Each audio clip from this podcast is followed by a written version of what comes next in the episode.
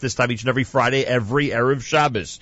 With great pleasure, we present Rabbi Benjamin Yudin, spiritual leader of Congregation Shomrei Torah in Fair Lawn, New Jersey, to address the entire listening audience concerning the Torah portion of the week. Good morning, Rabbi Yudin.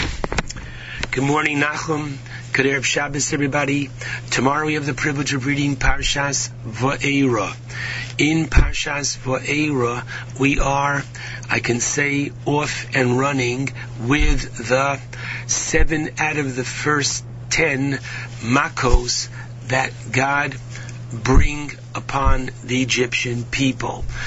Seven out of the ten plagues, and I'd like to just before we analyze one particular plague, give a brief introduction that we should realize that the plagues were literally punitive, a punishment to the people of Mitzrayim, and instructive, educational for not only Mitzrayim, but for the Jewish people as well. On the night of the Pesach Seder, when we recount the ten plagues, we read from the Haggadah that Reb Yehuda Hayanosem Behem Simonim. Reb Yehuda had a mnemonic to remember and categorize the plagues, Titzach Adash Ba'achav. And take note, my friends, that Dam Svardei Hakinim, one round of Makos. Orov Dever Shchin, a second round. Borod Arbe Choshech, and finally Makas Bechoros, the third round. Take note that the first of each round, Dam regarding the plague of blood, Ayin Orov, the first of the second round, the wild animals, and finally Bays, the Burad, the hail.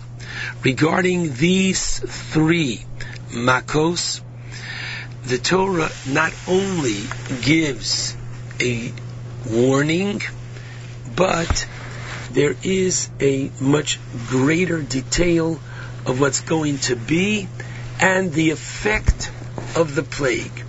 And so, in chapter 7, verse 17, regarding the plague of blood, what do we find?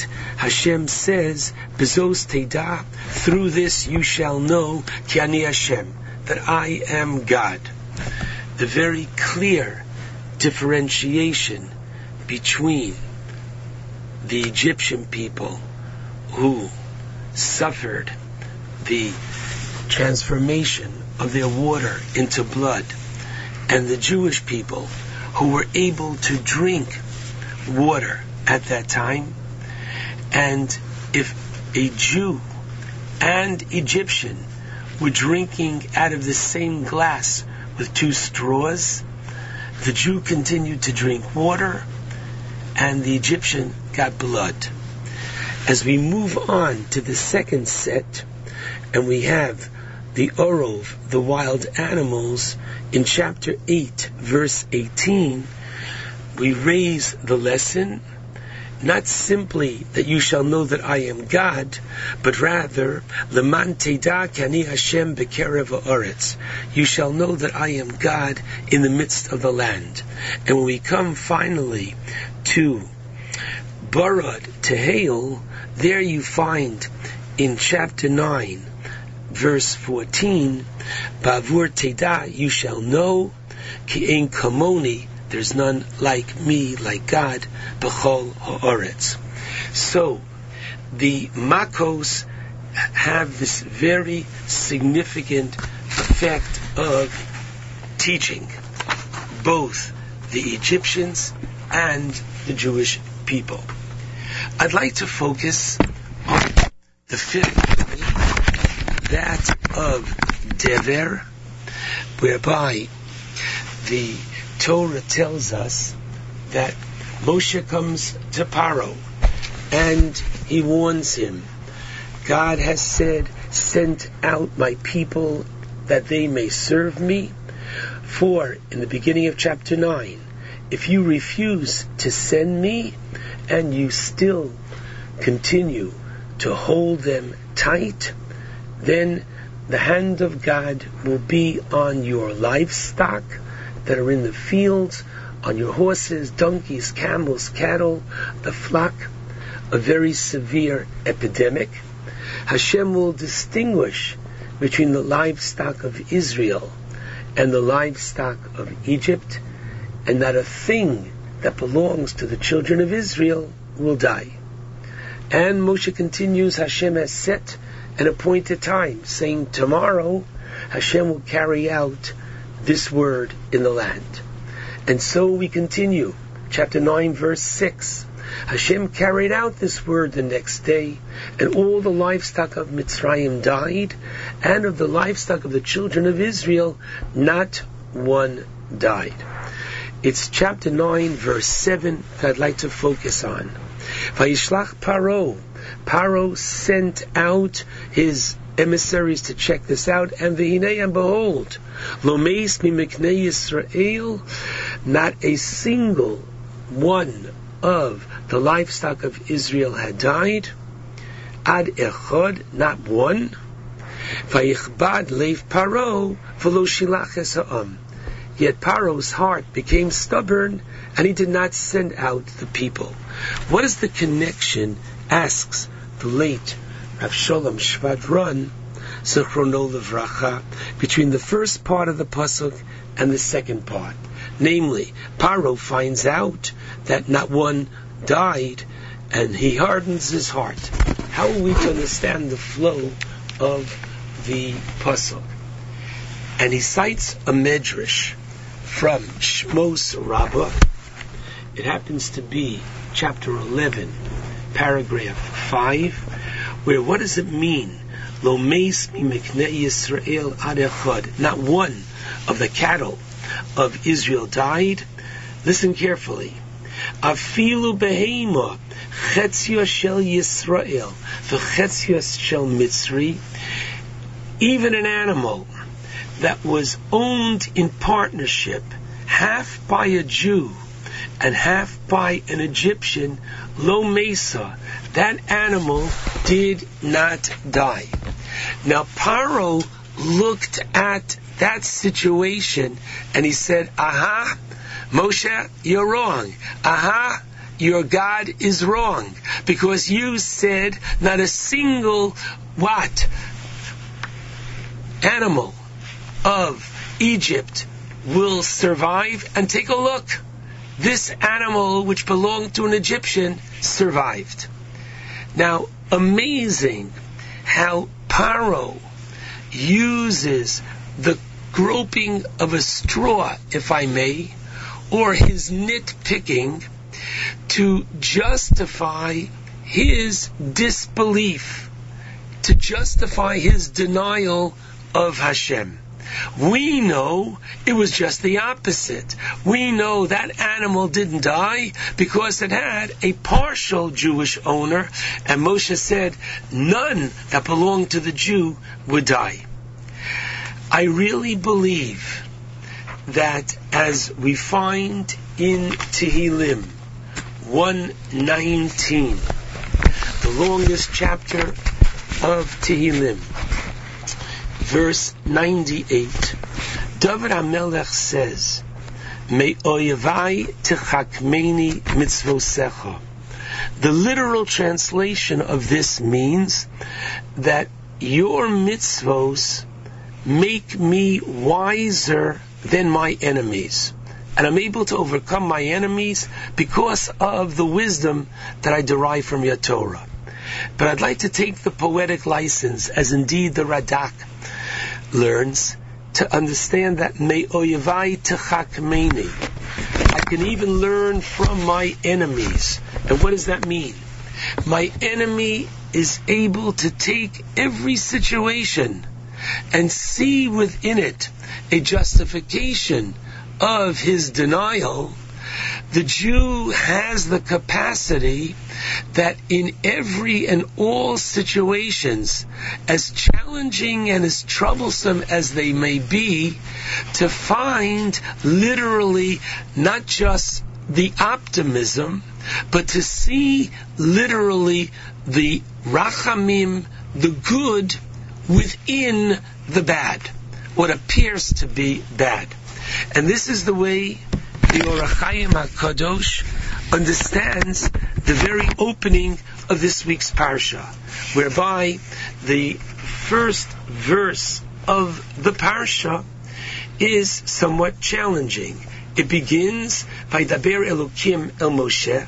God speaks to Moshe, but we know that Vayedaber is a language which is stern as opposed to Vayomer, which is softer. We know Elokim is a name of God which refers to the attribute of justice and strictness, as opposed to Hashem, which is that of mercy and of a rachamim. And therefore, by Vaidaber Elokim El Moshe, God speaks to Moshe, Vayomer Elav, and he says to him, Ani Hashem. It begins with the harsh and it transfers over to the softer Ani Hashem, I am God, that of Rachamim. And the Ohr HaChaim HaKadosh explains this verse to mean as follows. This is God's response to Moshe. Moshe, at the very end of Parsha Shmos, you said some very strong words against God. You said, God, why have you done bad to this people? The very end of Shmos, that is the parasha of Shmos, chapter 5, verse 22. Why have you sent me? Moshe, you could and you still at this moment cannot see. But God is saying to him, I'm speaking now, says God, from within the attribute of justice. You should know, Ani Hashem, that within that attribute of justice, you can't see it right now, but there is the mercy, there is the good even within what appears to you bad. And that's why later on in the fifth book, God refers to the Egyptian experience and says, I took you out of Egypt, Mikur HaBarzel. And Kur HaBarzel, and this is in chapter 4, verse 20. What does that mean? the Kur HaBarzel, I took you out of an iron crucible. What does that mean? It means that just as the crucible is used to purify gold, and to purge it of its foreign elements, so too our being in Egypt actually purified and brought out ultimately the best within our people, enabling us to become the special people that we are, enabling us to have a close relationship with God, enabling us to receive the Torah. So even if you can't see it at the moment, and therefore amazing. We look back and we know, and all of us who are privileged to know Holocaust survivors. So they will tell you, whoever survived, that they literally saw miracles and they saw the Ani Hashem in the Vayidaber Elokim. At the time when then and even today we don't understand but they saw Rachamim in Din. And we are going through difficult, challenging times.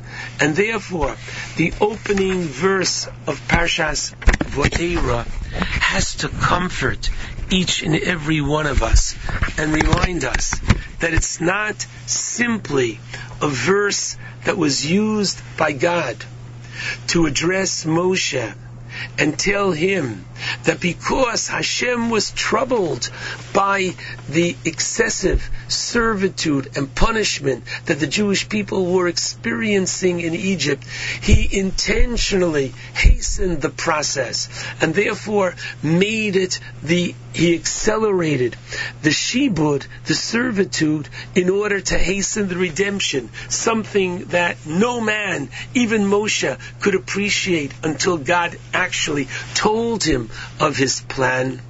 So too, we should recognize that we who are going through challenging times in Eretz Yisrael, in France at the moment, and in so many other places, we are to be able to take the very comforting lesson of the opening puzzle of Parshas Va'era and to make sure that we're able to see, even in the most difficult of times, even during the Midas Hadin, to seek out and see the Ani Hashem, the Rachamim, which God shows us at all times.